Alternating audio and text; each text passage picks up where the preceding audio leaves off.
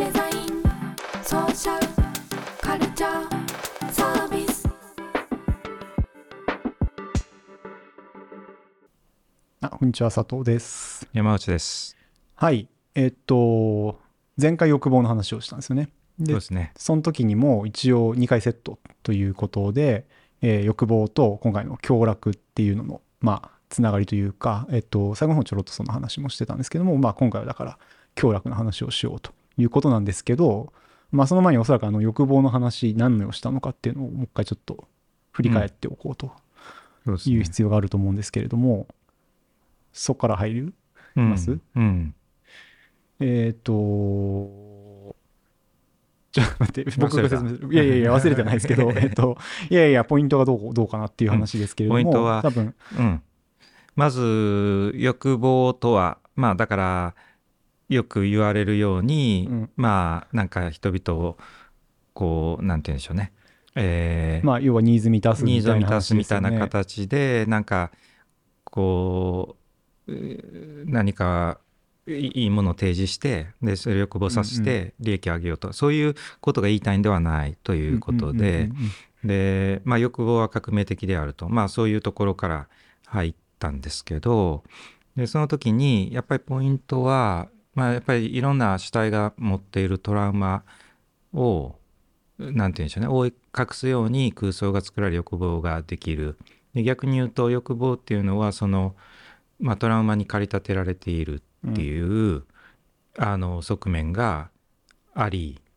であのまあ謎デザインされたものには謎があり、うん。その謎が、まあ、ある種眼差しとして、えー欲望を駆り立てつつ、うん。えーその主体が、まあ、その風景の一部に取り込まれてしまうという意味で見られると。うん。眼差しに見られると。だから自己表現が大事だっていうようなところが我々の考え方ですねっていはい。う話までしました。はい。ニーズを満たすとかそういう話じゃなくて、自己表現が大事だよって、その、まあ、なんていうか、なんで自己表現なのっていうところの話が、多分今の眼差しの話とかっていうところに入ってたっていうのが、うん。多分欲望の前回のところまでだったんですけれども、うん。でそれで終わりでいいのかっていう話ですよね。プラスそのずっとこれで話してきてる話、うん。その、えっと、敗者を救済するっていうか意味のシステムを、まあ、あのそこから外に出て敗者を救済するんだってことを多分言い続けてるわけなんですけれどもうん。多分その説明がこの前の欲望の話で全部クローズするのかっていうとうん。なんかおそらくそうじゃないだろうっていう話ですよね。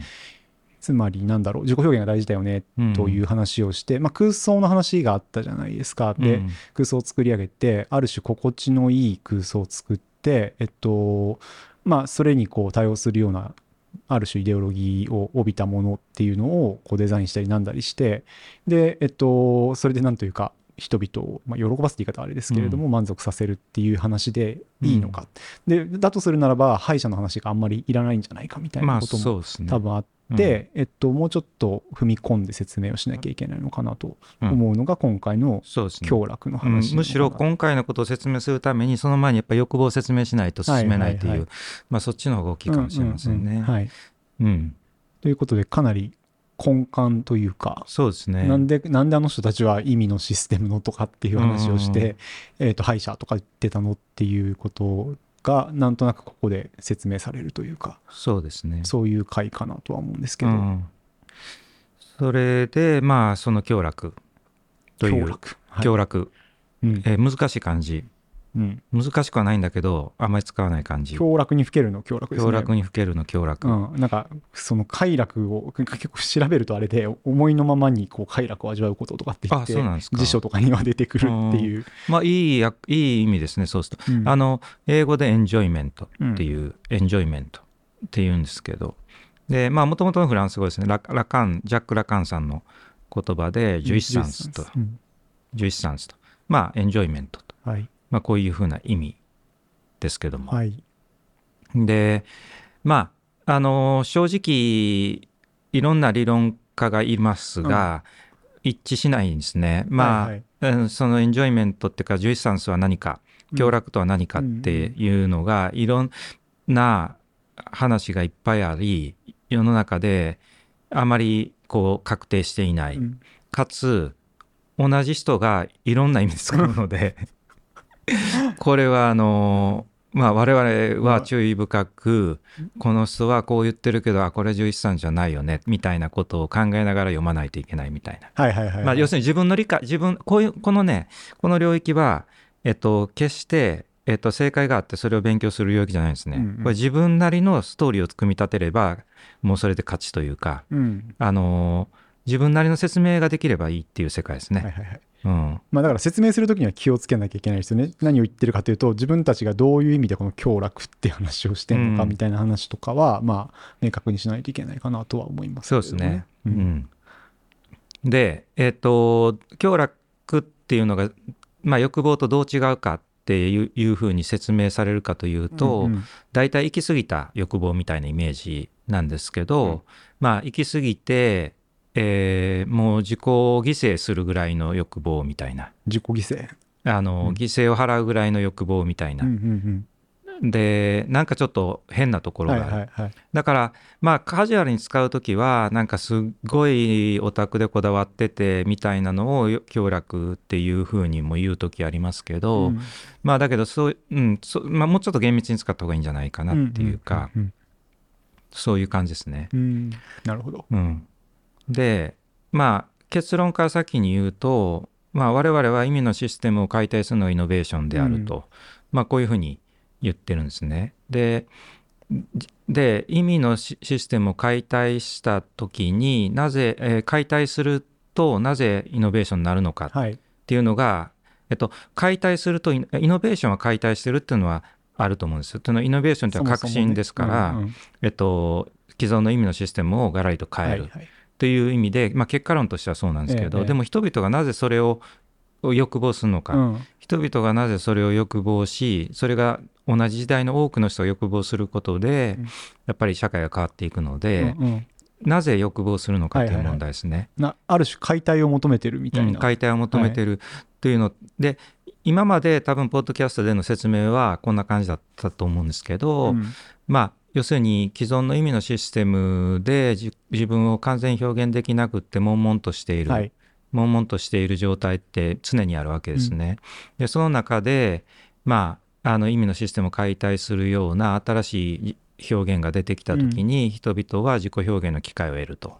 はい。で、えーそれによって新しい自分を表現できるからみんなそれに熱狂するんだと。うんまあ、こういうふうに説明してきたんですけど、はいあのそれはちょっと便宜上、まあ、ある種そういう説明をしてきたようなところもあって、うんでえっとなんて言うんでしょうねやっぱり今のあのなんて言うんでしょうこう過剰な欲望みたいな意味での、えーに突き動かされているっていう部分は絶対あると思うんうんうですね。んうんでそれを今日説明できたらなとはいはいはい。いうふうに思います。うん便宜上っていうか、なんというか、なぜそうなのかって話はあんましてこなかったっそうですね。ていうことですね。どっちかっていうと、その、それが間違言ってたことが違うとか、その趣旨を変えようということではなくて、うん、だから冒頭に言った意味のシステムの話ですよね。を解体するっていうのがなぜそうっていうですでね。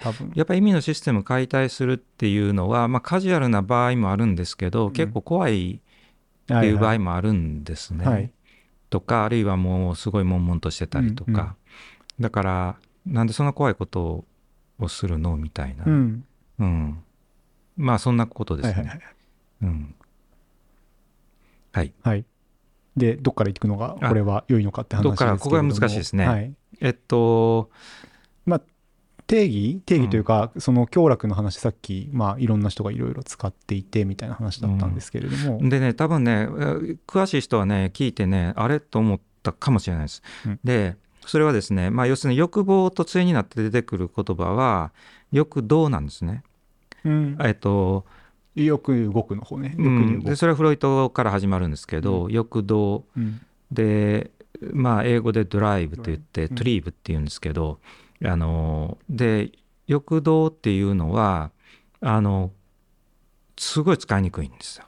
あの概念として。概念としてで、うんそれもねみんな全然一致してなくって いまだに一致してないことばっかりです。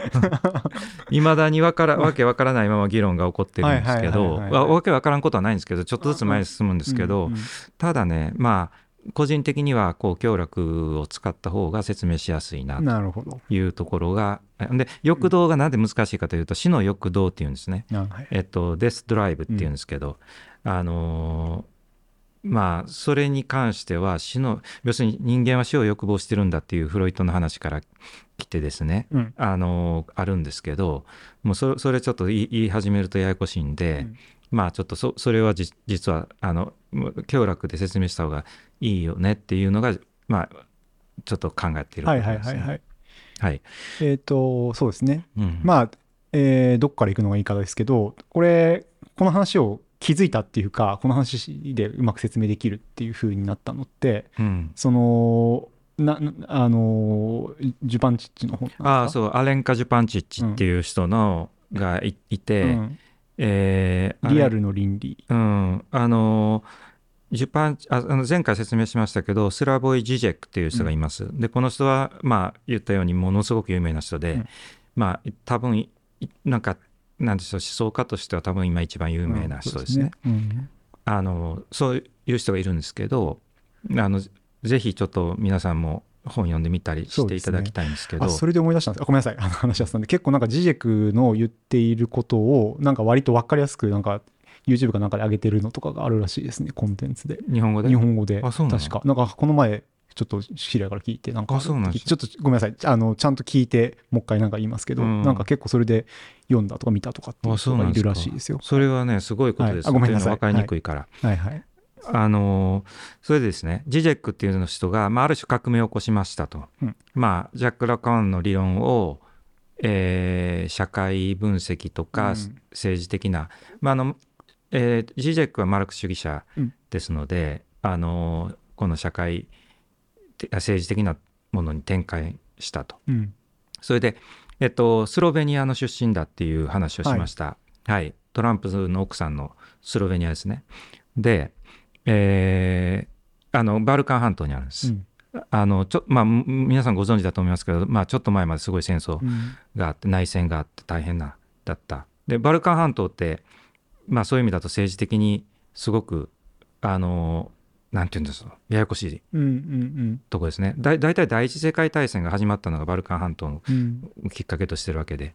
で、まあ、もともとトルコ、まあ、そんな話でまあそれそれすいません。地盤地からどんどん離れていってますけど、あのえっと、まあまあまあ、でも、そういうことが身近な、な身近というか、まあうん、当事者だったってそうまあいう方ですよね。そうですね。でね、うんえージジジェックさんがいてはいで、それ、あの、革命を起こして、で、それからですね、そのスロベニアの、あの、精神分析っていうのが、うんなぜかこうい、いろんな人がいっぱい出てくうると。んで、そのうちの、あの、すごい人がうん、アレンカ・ジュパンチッチ。はい。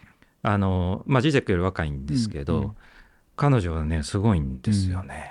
で、あのーまあそうです。うんで、えっと、なんでスロベニアは面白いと思います？うんで、えー何をしたか。リア、えーリアルの。リアルのシクス・オブ・ザ・リアルっていう本ですね。で、まあ、一応言っとくと、カントとラカンっていう表題がついてるんですよね。で、なんでカントとラカンなのあっていう話とかも含めて、多分説明が。今からなされるんだと思うんですけれども、ええ2000年の本ですね。日本語訳もあります。あ、そうなんですね。あの、もうありがたい話で日本語訳。素晴らしい。ええで、あのーラカンはジジェクがずっとやってますね。で、ジジェクはラカンとヘーゲルなんですね。うんまあ、えラカンを通してヘーゲルを読むと。うんまあ、これはジジェクなんですけど。で、ジュパンチッチはカントなんですね。ねで、えっ、と、そう言うとですね、あのー皆さん思い出すと思うんですけど、ジョン・コプチェクっていう人がいて、えっ、と、ラカンとカントを合わせていって、ジェンダーの議論とかをした人なんです。で、まあ、この辺は全部お友達ですけどね。うんで、ジュパンチッチもラカンとカント。こうなんですけど、で、えっ、と、そのその本ですね、えーリアルの倫理っていう本。これはあの、これ素晴らしい本なんで、あの、もし、あれだ、あの、機会があれば見ていただきたいんですけど、えっ、と、関東の言っている倫理をラカンに従って読むと。うん。これがすごいことで、で関東の倫理っていうのはいわゆるその1781年から始まる、えー批判書のうちの2冊目ですね、うん。えー実践理性批判、はい。これの話なんです。うん。自由、うん。倫理とか自由とかそういう話うん。なんですけど、あの結構評判の悪い本というか まあいろいろなあのことがあったんだけど、うんうんあの非常に重要な本なんですね。うんうんうん。はい、でえっとどっから行きましょう？えーあのうん。まあわかんない。どっから行くのがいいかあれですけどなんか突然倫理ができちゃったからあれなんですけどその欲望の話をしていて倫理って真逆だと思われるところがあるような気がするんそこからだけれどですね。もっていうところからちょっと行くのが、えっと、欲望のまま行動するっていうのは、うん。いえっと、倫理からの真逆。そうですね。直感的に考えたらそうですよね、うん。倫理はそれをこう押さえつけるものだっていう、そうですね、うん。だからこれだからこの前前回言ったえドゥルーズ語りと一緒で欲望は革命的だっていうのと一緒で、うん。まあちょっと直感的に合わない。うん。だけど、まあ、その欲望を突き抜けて、えー享楽っていうのがあってそこまでいくと倫理になると、なるほど、まあ、そういうことなんです。うん。それで、えっとまあ、ラカン自体も倫理を議論してるんですけど、まあ、ちょっと曖昧に終わった部分があり、うん。あの倫理、えっと、精神分析の倫理は自分の欲望を諦めるなっていううんあの倫理なんですね。ところが前回話したように欲望って空想でできるんですよね、はい。それ諦めるってどういうことですかみたいな。うん。そんなもんにしがみついてどうするんだっていうことでここで言ってる欲望っていうのは違うんですよ。うん。でそれがまあいまあ言えば享楽みたいなもんですね、行き過ぎた欲望みたいなことですか、うん。だと思います、うん。はい。でちょっとうまくで説明できるか分かりませんがいちょっとトライしたいと思いますけど、まずわ我々の考えあの、まあ、基本的な考え方こんな感じですあの意味のシステムのうん。内部にいると安心できますね。そのはいはい、意味が与えられ、うん。まあある程度ある程度というか整合ししたシステムですので、うんうん。これがいいこれが悪いとか、うん。まあ、例えばどんな意味のシステムがあるかっていうと、まあ、ジェンダー二元論とかですね、うんうん。まあ、いろんなあのシステムが作られますね。うん。でその時にえっとまあなんて言うんでしょう、えー我々は安心できると、はいはいはい。でそういう側面あるんですけど、うん。えー意味のシステムの中にいるとやっぱりなんか嘘っぽいんですよね。うん。あのなんてうん。なんて言い方したらいいか、うん。本当の自分は何かということに関してはどっかこうあの歪みを抱えているというだからそれ前回の時にも話ちょっとありましたよね。必ずなんか呼びかけにはうんうん。まあ、呼びかけの振り振り向きですね。呼びかけへの振り向きは失敗するというか、なんか絶対なんか違うとかずれる何かがあるみたいなのがあってで,、多分それを直視してるというよりは多分いつもなんというか違うも空想みたいなのが作られて、うん。そっちでこうそれが多分意味のシステムって呼んでるようなものな気がちょっとしていて、もううんそう結構位置が与えられていてそこにいると安心できるけれども、でもよくよくやっぱ見てみると、うん。なんか嘘嘘っぽい嘘っぽい、かそんなそうじゃないみたいなうん。こと、なんかねななんでしょう。例えばですけど、まあ、時代に追いつこうと思って頑張ってうん。いってでそこで評価されるようになった時にふとなんかす空虚に感じるみたいなね、あのーこれ話していいのかな？うん今日たまたま話したからちょっと、やばかったら止めますから、話してみてください。え？やばかったら止めるあやばいいや別にやばい話じやゃないですやばい話じゃないですけど。これ素晴らしいあ話ですか？えっと話していいのかなっていうからやばい話するのかなと思ったんですそういうわけじゃなくて。いやえっとねあのうんとね森村康正さんっていうね世界を代表する美術家がいでまあ実は我々のこのプログラムの基礎となった考え方を作ってた時、あれは90えー2019年だったと思うんですあ19けれど年ですか？うん20年かな？19年、うんうん。その時にあの対談させていただいたんですね。で、えっと、その時のあの話でで森村さんが書かれてるものとかいろいろあってですね、面白いんですけど、でそのえ非常にえ森村さんが芸術家とあ美美術家としてなどういうふうに成立したのかっていう成り立ったのかっていうことなんですけど、まあ、70年代に、えー京都芸大で、えーな学んで,、はい。で写真家としてええ。写真を撮って、えええでえっと80年代に入ったら今度自分が非常勤で教えるみたいなことで大学に戻ってくる、えうん。で70年代は。で森村さんが言うには自分はちょっと陰気だみたいなことをおっしゃってたんです。あの書かれてたんですけど、まあなんか70年代って結構そういうところがあってちょっと重苦しくって陰気臭くってあのっていう感じなんです。よ、うん。まあなんて言うんでしょうひ否定から。森村さんがああのおっしゃって面白かったのは70年代は闘争戦う闘争、はいはい。でそれはまあ68年以降続いている闘争なんですけど、え。えっとで80年代になったら逃げるという意味での闘争に変わったっていうね、ああ戦うじゃなくてうん逃げる、で、まあ、80年代になったら急に垢抜けて軽くなるんですよね。80年代って軽い方がかっこいいみたいな、うんうん。まあなんでしょう。例えば、まあ、80年代という81年に大統領になったレーガン、うん。ドナルド・レーガンさんっていう、まあまあ要するに俳優ですもんね。俳優で、まあ、要するに中身ない人なんですけど あの言わんとしてることはを分かります。尻滅裂でみたいな。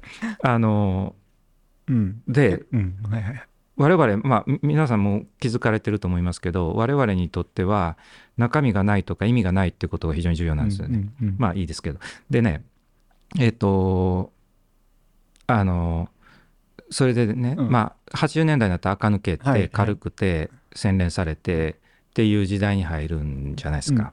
でその時に森村さんがあのあの京都芸大で教えてる時に自分が暗室写真なんでね、うんうん。暗室でこう作業してたら外で学生が作品見ながら喋ってるとはい。なんか陰気臭いとかドロドロしてるとか森村さんの作品を見ながら？でねそれがね何かと思った自分の作品だったっていうでショックを受けたという話なんですね。うんでそこから森村さんはもう80年代追いつこうと必死で頑張るわけです。うん。で、えー髪型を変ええーファッションを変えで作品作風を変え。うん。でで83年84年になったらだいぶ評価されるようになりあのーなんか時代に追いついた感が出てくる。うん。自信も出てくる、うん。ところがその時にふとあのーなんか自分は輸送郎のような気がするみたいなことを書かれてましたけどなんかまああのふと空虚さを感じるわけですね。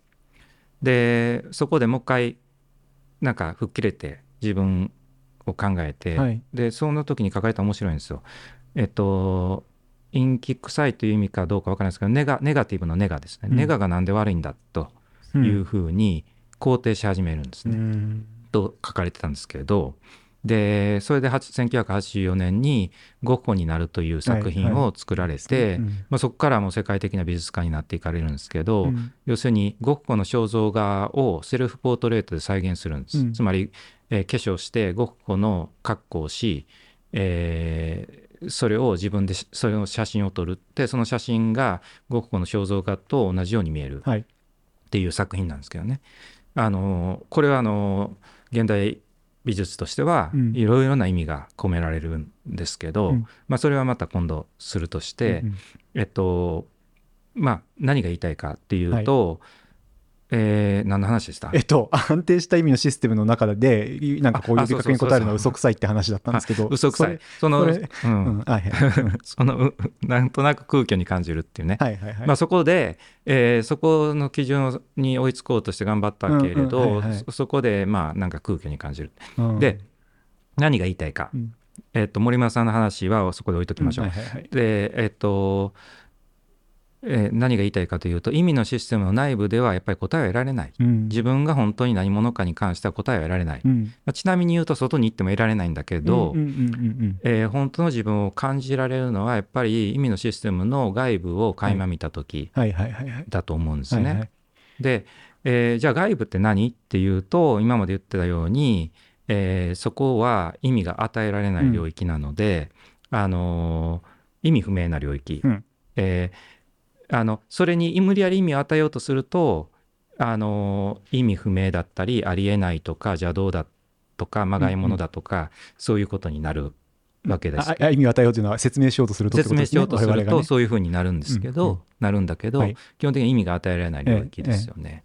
でそれはまあある種、まあ、怖い体験怖いもんでもありますよね。わけわからんわけだから、まあそうですね。ある種安定しているところから外へ出ようということだと思うので。ですよね。はいででそれこそが何て言うんでしょうこのなんていうんでしょう人間にとってこう深い深淵を見る深い深淵って一緒やな深淵を見るみたいな。あの、体験だと思うんうん、ですよ。うんあの分かりわなんか分かってもらえると思うんですけど、うんうんね、これをね分かってもらうためにこの例を出すんですけどうんあの要はそのいわゆる「マトリックス」。っていう映画があって、皆さんお覚えてますかね「マトリックス」っていう映画が99年かな？あの、ありましたよねっていうことなんです。ああのの話って何作あ一作目の話です一作目のね。ね、うん。でねねネオっていう人が出てきますよね。主人公キアヌ・リーブスが演じた。ネオ。で、そこにモーフィアスっていう人がやってきて、モーフィアスがあの赤いピルと青いピルを出す。うん。で、どっちを飲むんだっていう、突きつけるとこありますよね。で、その時に赤いピル、これを飲むと、あの今までの気持ちのいい生活に戻ると。真実は得られない。逆じゃなかったでしたっけ？あ、そう、青いね。うん青いピルを飲むとそういうことですね。で、まあ、そそれ重要重要かな。まあい、や重要じゃないけど 一応ねで赤いピルを飲むとあのまあラビットホールラビットホールっていうのはまあその不思議な国のアリスのまあそのあのなんかこう奥奥底に転げ落ちていって不思議な世界に行くみたいなことですけど、その穴の奥あにあの転げ穴の奥に転げなんて言ったかちょっと覚えてない。とりあえず穴の奥を見るんだと、はい。まあ、こういうふうな言い方をしますね。で、えー何が言いたいか。要するにそこでまあ青いピルを選択する映画はありありえないですよね。まあ映画上はね。まあねそうですね。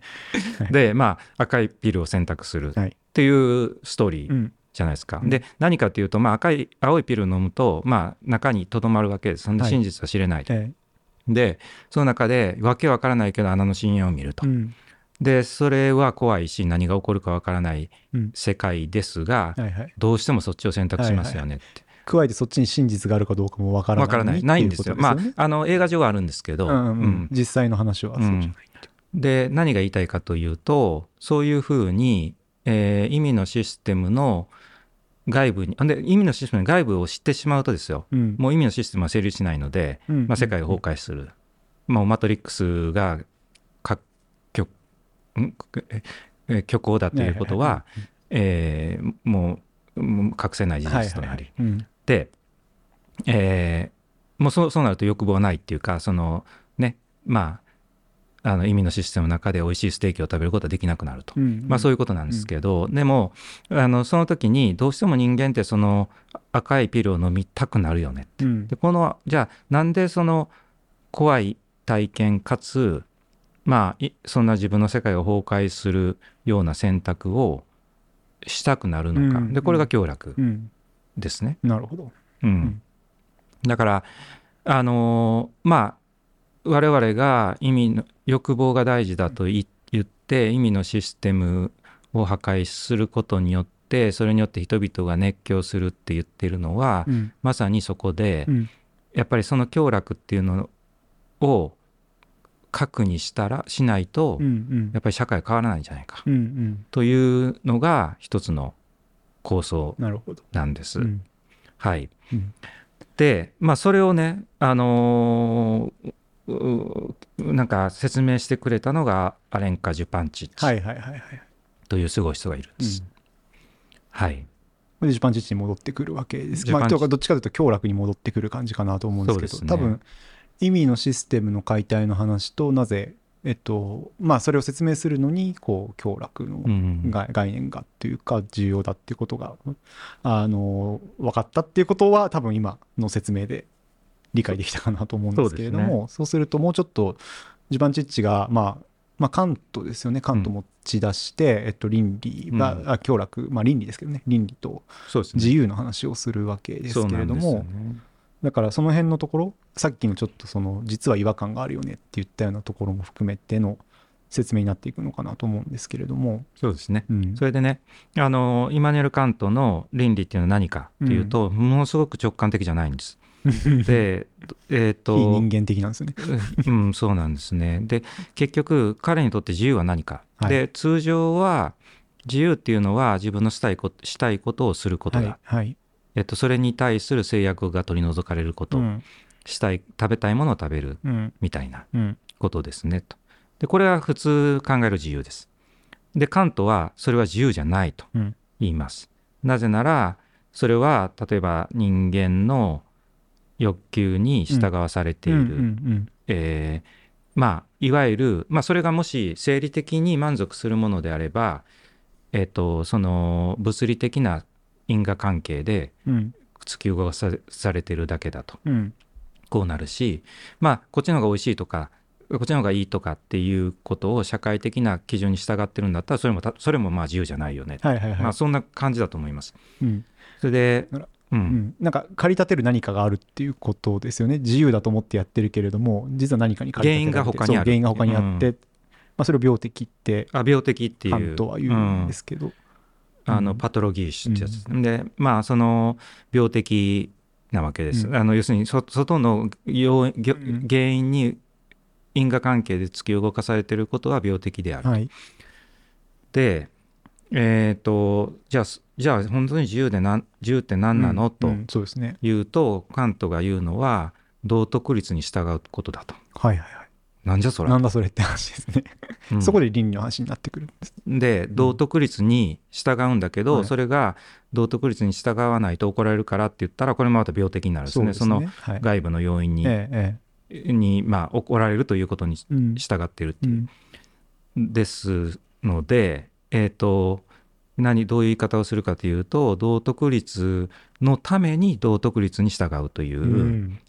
あの要するに純粋に道徳律のために道徳律に従う、うん。これこそが自由である。それ以外に目的はないみたいなことなんですか、それのどこが自由やねん。っていうまあ話そう。ですね逆だから逆ですよね。普通に考えたら道徳律というものに縛られているとうんいうふうに思うので自由ではないと思うわけなんですけど、そうなんですね。うん。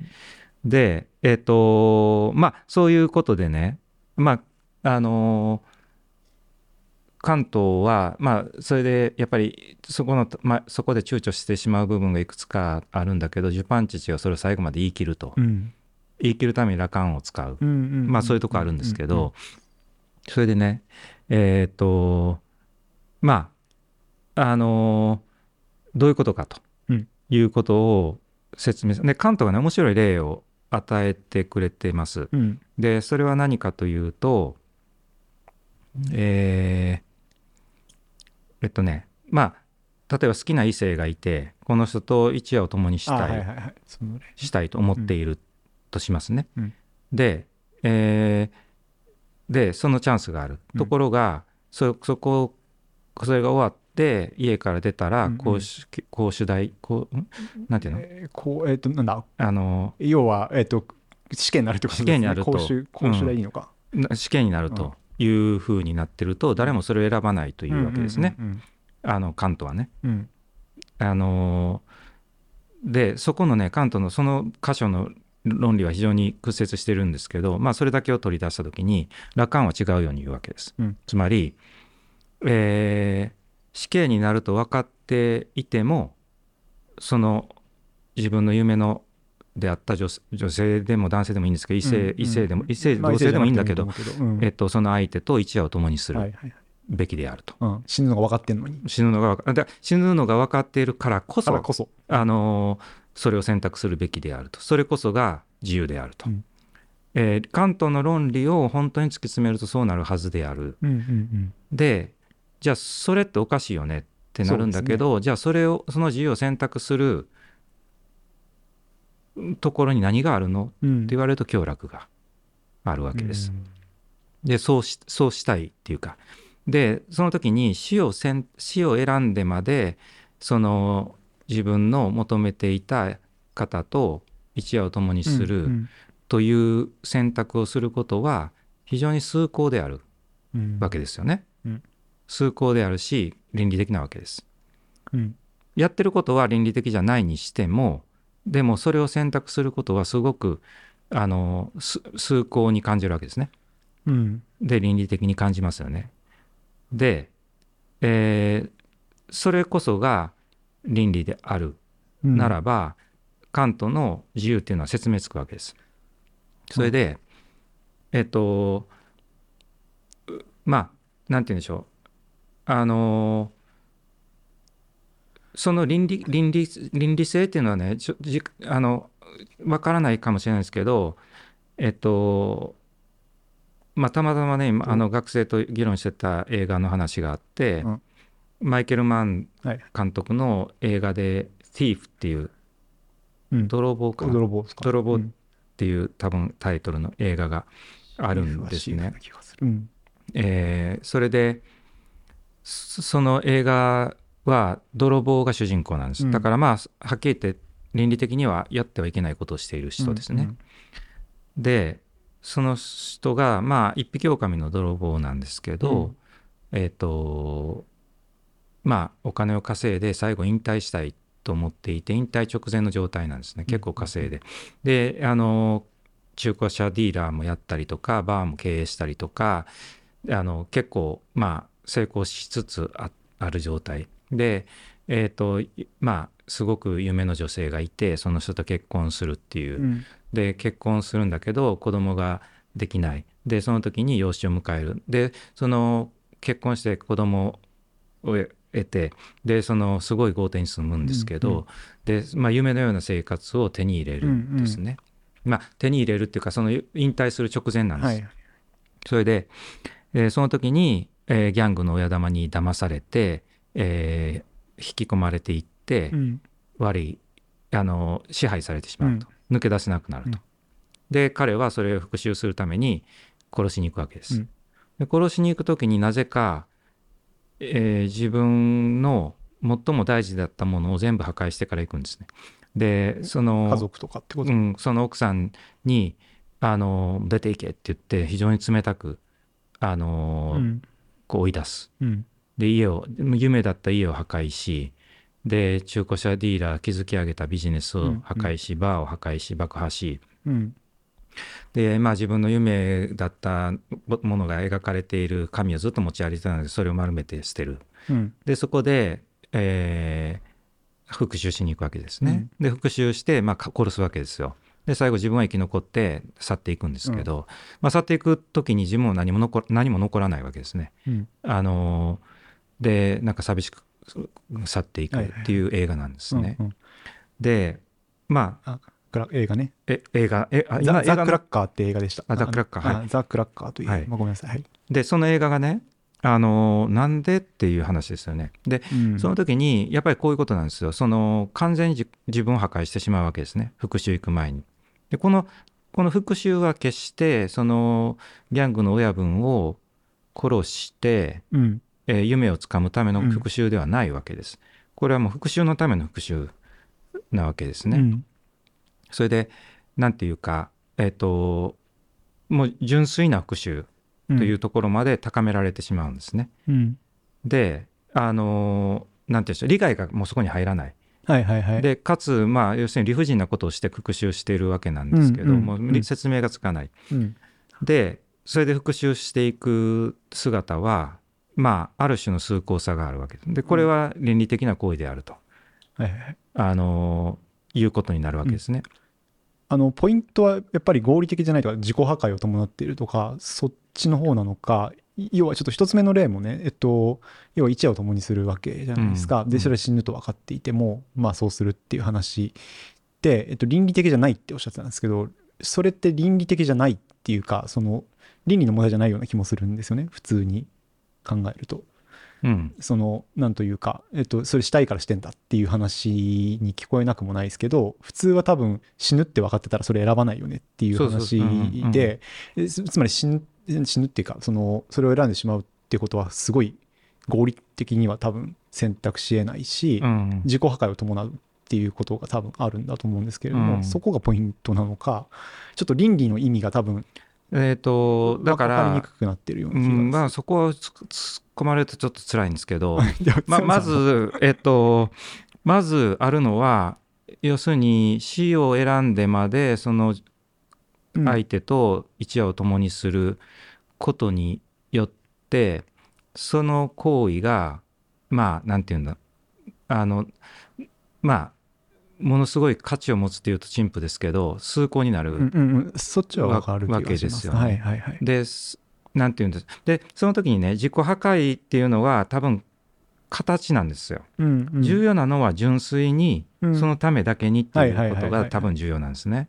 うんその崇高な行為であるってことがうん重要でまあその純粋に崇高な行為であるっていうことをうん形として示すっていうことはやっぱり自己破壊っていう部分が、まあ、入ってくるっていうことじゃないでしょうか。あのそうじゃないとななんかその歩いてる時に勝手に一人で純粋なことをしてても 我々わからないわけですね。はいはい。という多分そういうことだと思うんですね。うんうんうんううん。んはいはいはい。えっ、とごめんなさい。はい。うんでそれがまあ、だから崇高な行為をす、まあ、純粋な崇高な行為をするっていうことが倫理的であるっていう。倫理的であるそういうことなんですねっていうことなんです。うであのまあだしなんかそう選択したしたくなるというか、うんそういう欲望ってある欲望を突き抜けた欲望っていうのがやっぱりそこにあ,、うんうんうんあるんですね。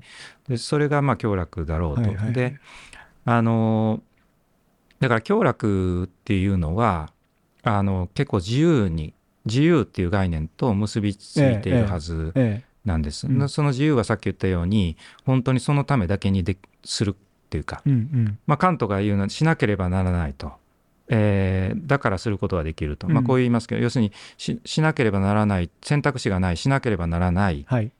からこそできるつまり自由があるっていうねまあこういうことなんですけど、うん。そのそういうこう純粋さっていうものがあるか、うんうんうんでその純粋さは多くの場合は非合理になるのでうんはいはいはい。非合理になるので、うん。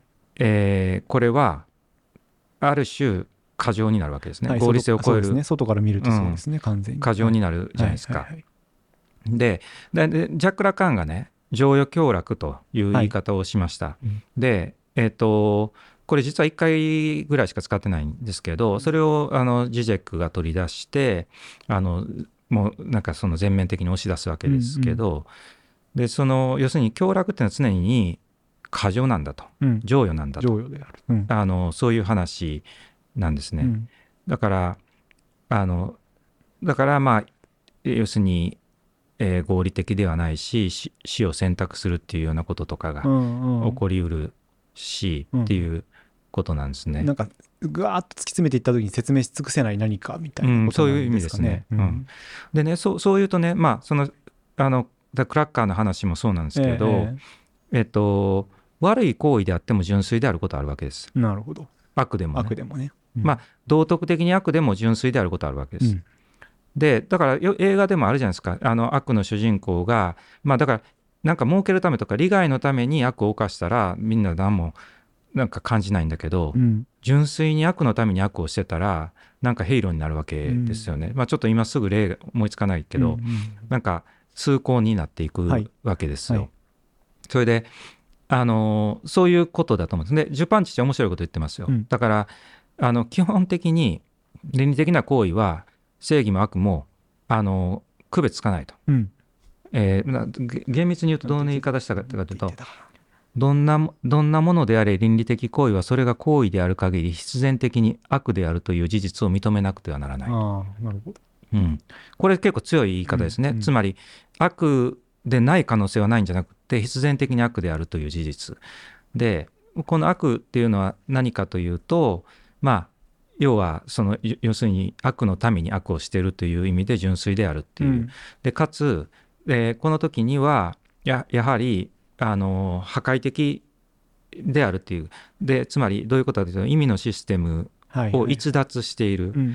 ていうことが行為で行為の定義っていうのはそういうことなんですね、うん。行為と行動は違っていて行為っていうのは意味のシステムを逸脱しもう自分がもう今までの自分ではなくなってしまうという、あのまあ、行為なんですけど、まあえっとちょっとややこしくなってきた。まあどいずれにしても悪とは区別がつかなくなるというような水準まで、あの行くわけです、うんうんうん。行くわけです、はいはい。だから社会的に良いことだからやろうとか、うんうん。社会的に悪いからやらないって言ってるうちは多分純粋な行為ではないっていうことですね、そうですね。病的であるっていうことだと思う、病的でそうじゃなくて純粋に突き抜けていくって言った時にはもう多分まあまあ 外から見たら悪とか良いとか言えるかもしれないけれども、うん。行為としては実は遂行であの崇高であって区別はつかないっていう話ですかね。うん。うん。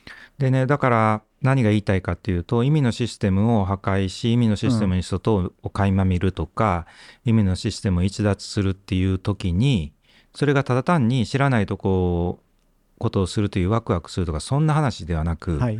そこにはこう倫理があり、うん。倫理があり自由があるうん。自由があり、えーそれを欲望していると、うん。まあ、こういうことなんですね。うん。だからこそあの青いピルカ赤いピルかと言われた赤いピルを飲むと、はいはいはい。まあ多分あの映画を見見て見ている人全員が飲むと思う。あのそれはね多分その恐怖を突きつけられてないからっていうのがあるけど、うんうんえはいはいはい。だからその強楽を、あまあ強楽を求めてるって言っていいのかわからないですけれども、多分まあそういうところがあるからこそ、さっき戻ると意味のシステムの解体っていうものに、うんやっぱりなぜか惹かれてしまうというかえ、そうですね。そういうことなんですかうん。ね。でなぜかもう一回説明すると、意味のシステムの中にいると、うん。やはり本当の自分っていうのは感じられないし、うん。本当の自由っていうのは絶対感じられないです、はいはいはい。ところが意味のシステムを逸脱し始めた時に本当の自由をか感じる一瞬があるという、うん。あのまあそれはその合理的ではない行為をするんですけどだからこそそれはもう純粋にそのためだけにする行為として。でそれを人々はあの垣間見てしまうと後ろに戻れない。うん。あのまあ例えばねあの例えばまあジュパンチチの言い方をすると自由か死かみたいなはい。話があるありますよねうん。でまあその話ちょっとあの次にするとしてどっちにしてもその赤い青いピルか青いピルかって言われてもし青いピルを飲んでしまうと多分その人の人でねマトリックスはちょ若干ややこしいです。というのはあのマトリックスに戻されると記憶がなくなるので、あえっと、外がしあるっていうことは知らないまま生活しますから。ところが一旦してしそうですね。はいはいはい。知ってしまったのに戻ってしまうと多分一生後悔してうんうんうん。ずーっと悩まされますよね、うん。あの深淵を見てしまったというね、知った後元に戻れないってことですね。うん。だから、まあ、マトリックスは若干ややこしいんですけど、うんうん。でだから、あのーそういうことだなと勝手に思ってます。はいでえっ、とそれをねおあの分かりやすく説明したの説明するときにジュパンチッチが言うのは、まあ、悲劇っていう芸術の形式がありますね、はい悲劇。はいはい。であの悲劇っていうのはこれ古代からずっとあるわけですよね。あのモチーフとしてかテーマとして、テーマとしてうんうんだからギリシャからあるわけじゃないですか。まあちょっとあれオオイディプスの話をしましたけど、うん。ギリシャの悲劇エディプえっ、と、フィリップスうん、そのソフォクレスがのやつがありますよね。でその後アンティゴネとかはいはいはい。ある。うん。であアンティゴネっていうのはよく使われるんですよ。というのはアンティゴネっていうのはあのもう国が破壊され自分の身が滅ぶと分かっていても、えー、とその国の敵となった自分のお兄さんの、を弔うと。はい。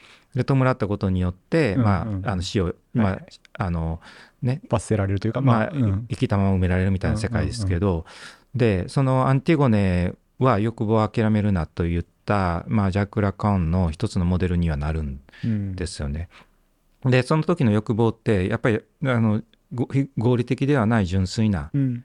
純粋なそのための欲望、自己犠牲もするっていうね。うん。でだからその悲劇っていうのはあの結構あるわけですよ。昔からあってで重要なわけですね。でその時になぜ人々は悲劇を喜ぶのか喜んで見るのか、うん。喜ぶのかといそうことなんです,、よね。うん。でまあ、アリストテレスとかもそれに悩まされたわけじゃないですか。うん。でなんでこう恐れとおののきを感じさせるような悲はい劇をはいがなんかで悲劇の方が普通の芸術よりも喜劇よりもいいといううん。ことなんですけどでそれはまあそのいわゆるカタルシスみたいなことが起こる、まあ、つまり痛みを痛みでもって消化するんだみたいなね、うん。まあ、そんなことはせではちょっとあ説明つかない。そうですね。説明つかないですね。それじゃ、うん。うん。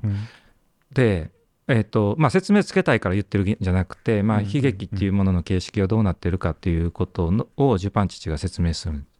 でその時にやっぱり悲劇はなぜえ面白いか、うん。面白いっていうと面白いっていうか面白いっていうとちょっと、まあ、要は結構す不謹慎あのそうですね。要はそれに見せられてるところなぜ見せられるかというと、うん。やはりそれは倫理的だからとだと、うん。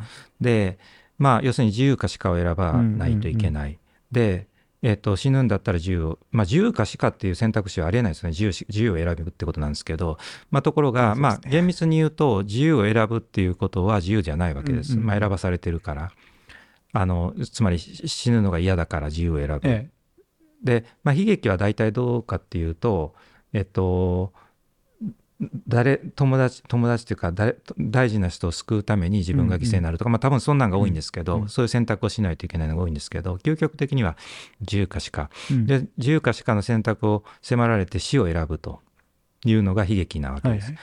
でこれはじゃあそうするとあのすなんていうの友達が殺されるから自分が犠牲になるっていうのは実は病的なんですよ、はいはいはい。つまり友達を助けるため友達を助けるためにっていうね。だけどジュパンチッチはそれを究極までいくと、えーその死の深淵まあ深い深淵深いって深淵っていうのが道後反復なんですけそうどですね。深淵を はい。垣間見てしまったらそれを選択せざるを得ない。でつまり死死を選択せざるを得ない。うん。自由か死かの選択肢を迫られると死を選択せざるを得ないと、うん。まあ、こういうことなんです。で、ひえー悲劇の主人公はそれをに突き進んでいく、うんうんうんうんでその姿が崇高であり倫理的に見えるという、はいはい。まあこういう芸術形式だろうなとうん。思うんですね。うん。だからなんなん何が言いたいかというとえっ、とうなんじゃそれと。その自分を破壊することを喜ぶ人はいるいるはずないじゃないかと、うん。まあ、そういうことなんですけど実はあの結構我々にとってはあのそんなに馴染みのないものでもなく、うんうん。あの非常に理解可能で重要なことはい。だと思います。はいはいはい。でそこまで来ると、はい。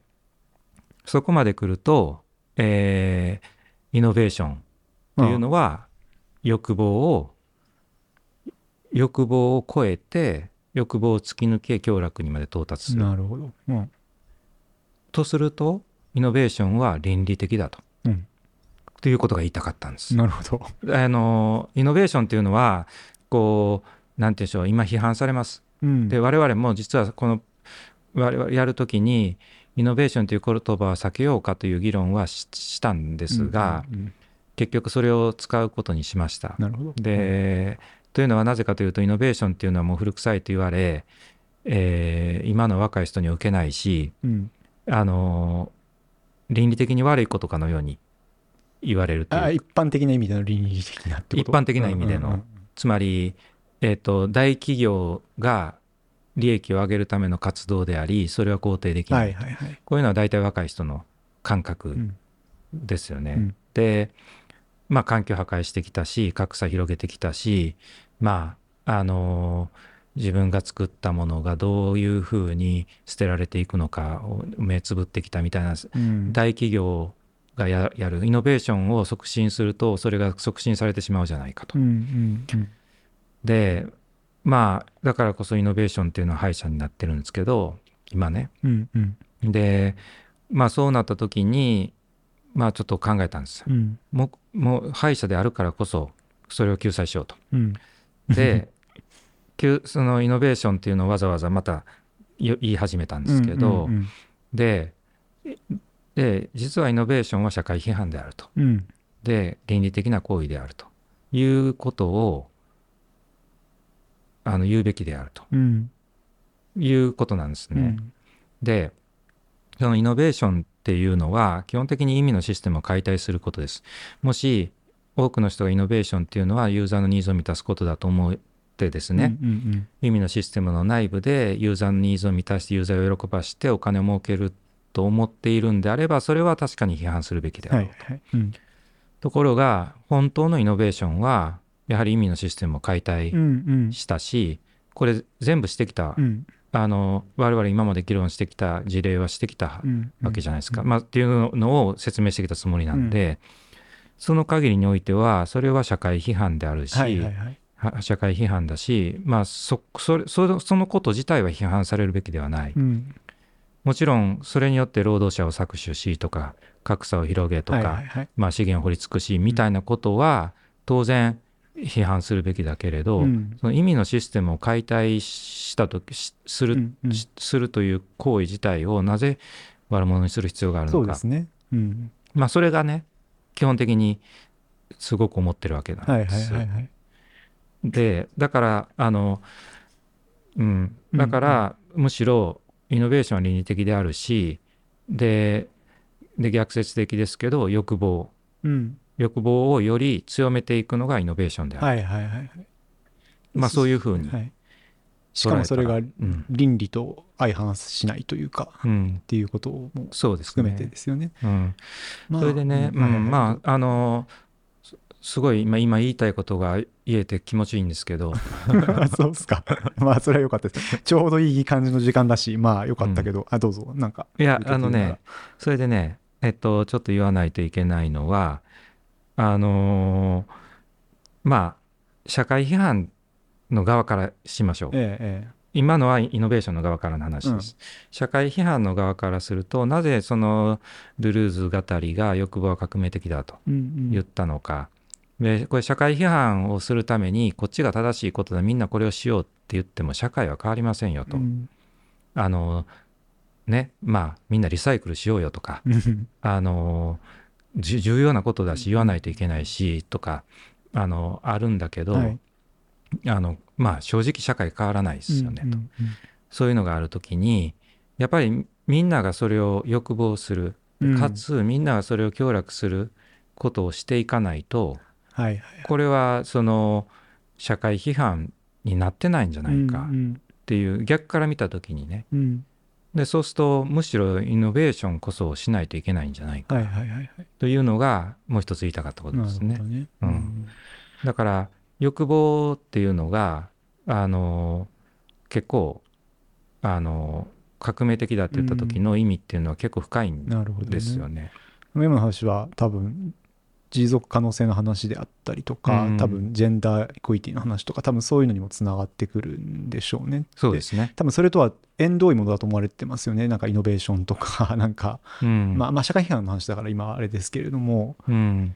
いや、うん本当にね、いや、そうだと思いますよ。うん。でね、それ言うとね、享楽だって、欲望だって言うとね、それすると、その、まあ、そのいわゆる持続可能性をビジネス化して、つまりグリーンウォッシュして、あの、また資本主義に回収していくっていうふうに言う人いますけど、うん。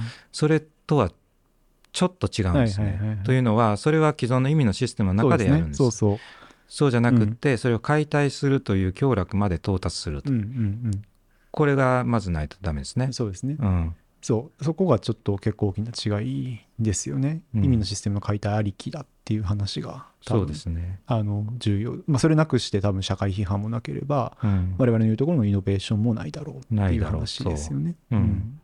で最後にねやっぱりもう一つはここの話をした時にまあ危険でもありますねこの考え方は。まあ怖いし、うん。そうですね。危険でもある。というのはやっぱり享楽があの歴史上前面に出た時に、うん。えーいろいろまずいことが起こったことがやっぱりありますよね。うん。でそれはいいいいことっていうかだからその革命が起こったとかねそのフランス革命が起こったとか、うん。ハイチ革命が起こったとか、パリコミューンがとかそういう意味での享楽は、まあまあそんな悪いことじゃないんだろうなと思うんですけど、うんうん例えばファシズムが起こった。ですねファシズムはまあ自己犠牲を強いたわけですね、ええ人々に、えだけど人々はそれを享楽したわけです。うん。でその時のそれを享楽と呼んでいいのかどうかつまりその倫理的な行為と呼んでいいのかっていうのは私ちょっと疑問なんです。というのは、おそらくあの空想を閉じて、えー、とそれの中に閉じこもっただろうと。うん。つまりそれを意味のシステムをこじ開けたわけではない。うん。そういう意味での享楽じゃないじゃないですか。うん。だからまああのそうだとするとあの危険ではあるんだけど、はいはいはい。でもこれやらないといけないっそうですね、ていうのが一応構想なんです。うん、だからそうですね。それを壊して外出たからといって素晴らしい未来が待ってるわけでもない。かどうかは、うん。それはもう絶対誰にもわからない。それを分かっててやったらこれはうん。意味のシステムの外に出てないわけそうってことですよね、うんだからこれ、まあ、ある意味ジレンマ的ではあるけれども、多分そういう話ですよね。そうですね。でそれがこ危険でもあるっていうのはなんかわかる気がしますよね。そそれが起こった後に後ろから見た時にうん。非常に良くないまあ本当に良くないことが起こってしまうっていうことはまあありえなくはないけれども、うん。多分それをやっていかないといけないっていうことでしょうね。うんでまあやっぱりやっていかないといけないしやっぱりそれできた時にやっぱり社会か社会変わると思いますよ。人々が熱狂すると思います。うん。というのはやっぱり本当の自由本当の自分っていうのを垣間見るまあうんこっていうことですから、うん。あのーねまあそそういうことだと思うんですよ。うん。うん。でねそんなことを言うとそんなことそんなんを例えばイノベーションなんか起こすのは無理だと。うんいう話になりますけどいやそれを無理だと諦めてはいけないんじゃないでしょうか。うん。っていうのがあの無責任な学者の発言でして でもねよく考えてくださいと、うん。その悲劇は誰か作家がデザインしたもんですよと。で別に死ねと言ってるわけじゃないんです、うん。だけど悲劇をデザインはできますよねっていうね、うん。あのー要はそれ諦めてはいけないんじゃないかと、なるほど。うん、うんそんな感じです、うん。うん、なるほど。悲劇はまあそうですね。誰かが作ってるっていうのはあるとは。うん、うん。はい。はい、まあ多分なんかいろいろ実際疑問はあったりするような気もしますけれども多分大枠で言うと結構これで話し切ってるところありますよね、うん。意味のあのシステムの解体と廃車の話と、だから、まあ、ここまでおそらく聞いた方は、うん。なぜこれのテーマが我々の根幹にあるのかっていうのはその分かっていただいたと思うんですよね。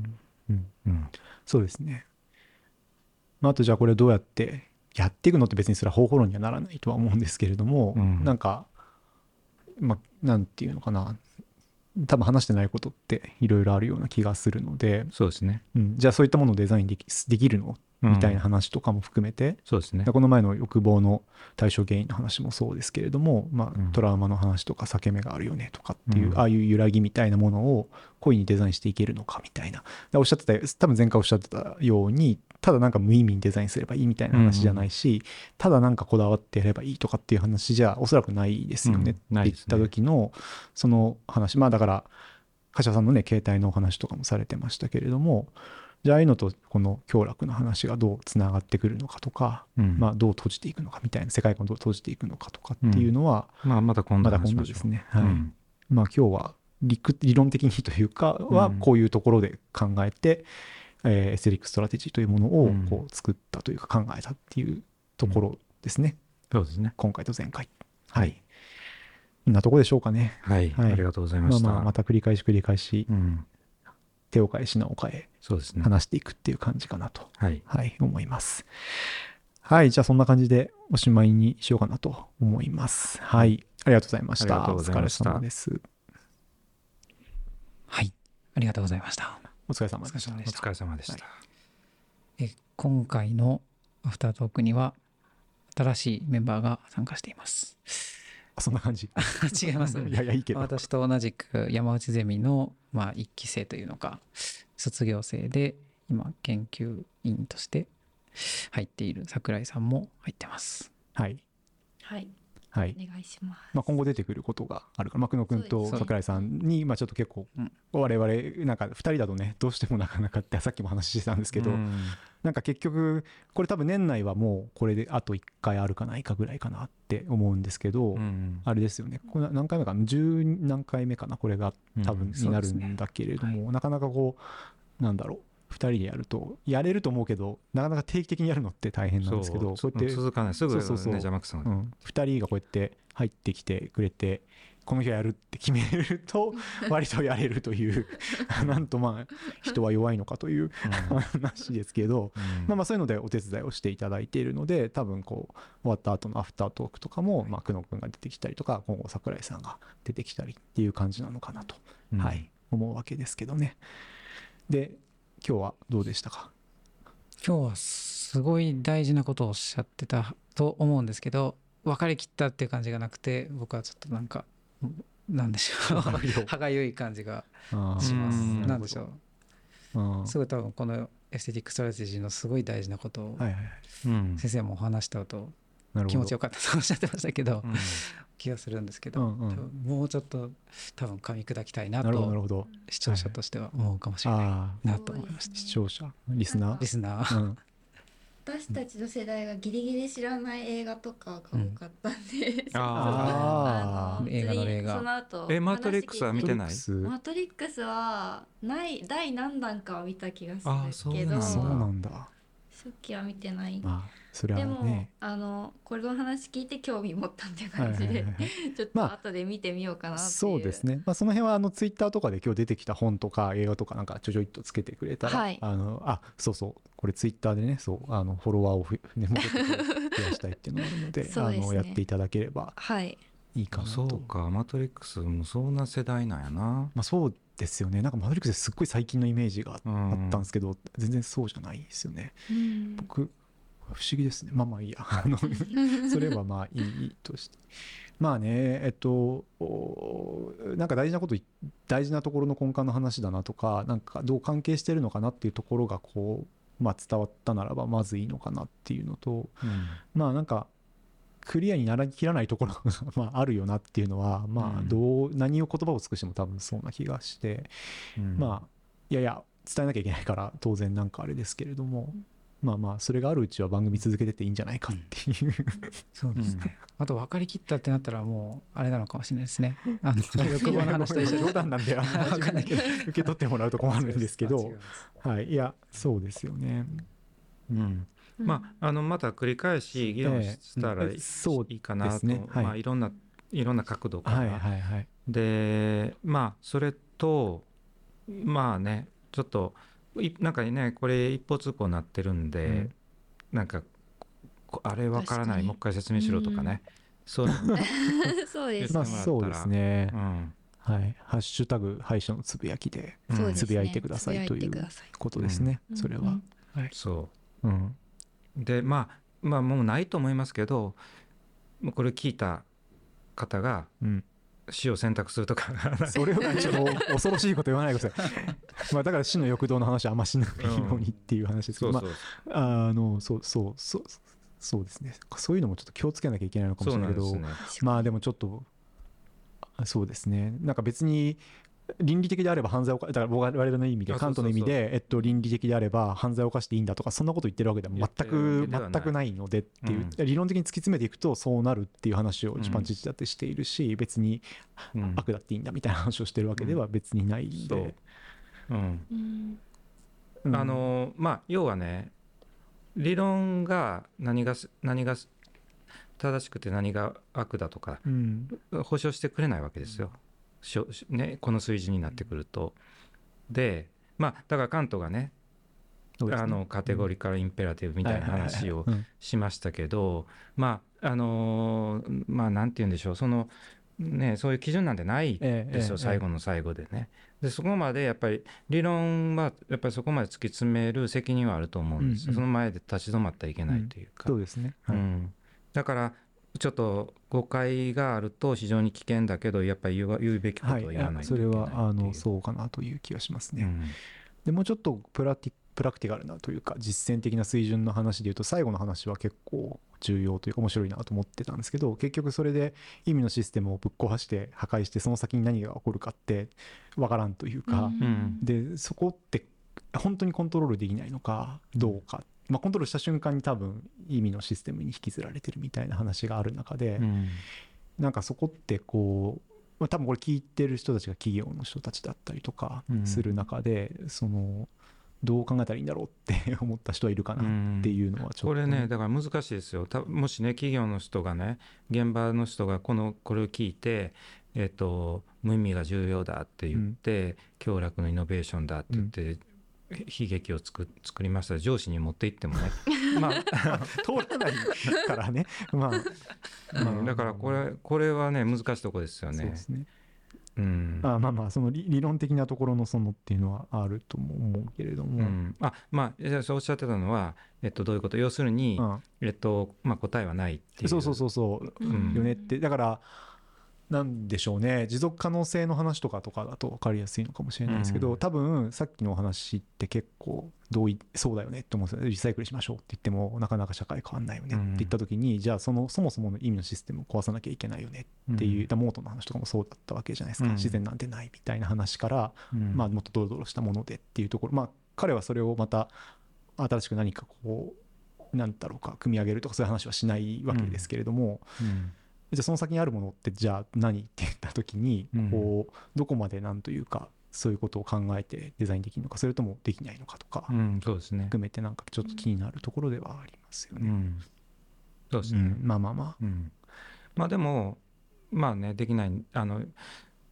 まあ我々、まあ、一応そのね方法論を一応作っていてそうですね。うんはいはいはい。で歯医者の救済をするうんうんうん歯医者を見つけるでそこから、まあ、まだ話してないけどクッションを閉じるみたいな話まで一応ねね。用意してるので、あまたそのも話しますけど、ね。まああの決してその、ま、全くわけわからない世界はいではなくそう一応ねこっちじゃなくてこっちの方に進んだ方がいいっていうのは、はいはい。まあ一応提示できるそうですね。それは2つは結構分かりやすかったかなとは思いますね。意味のシステムの中で価値を作り出すのではなくて、うん。壊すっていう方がイノベーションだよねっていう話、うん。その2つの違いは多分結構クリアだうんったかなって気はしますね。はい。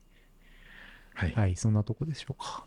はい。じゃあ最後大丈夫ですか？桜井さん一言、私。大体無茶ぶりです。めっちゃ無茶ぶりですけど。えー、まあちょっとい言いたいことはあれですかね。とりあえず X をフォローして。参考文献とかもあの拾えるような状態で聞いていただけるといいかなと思うそれはあのでりがたい。はいそうですねよろしくお願いします。はい、ありがとうございます。じゃあまあそんな感じでおしまいにしましょうか。はいはい、お疲れ様でしたお疲れ。様でしたお疲れ。様でした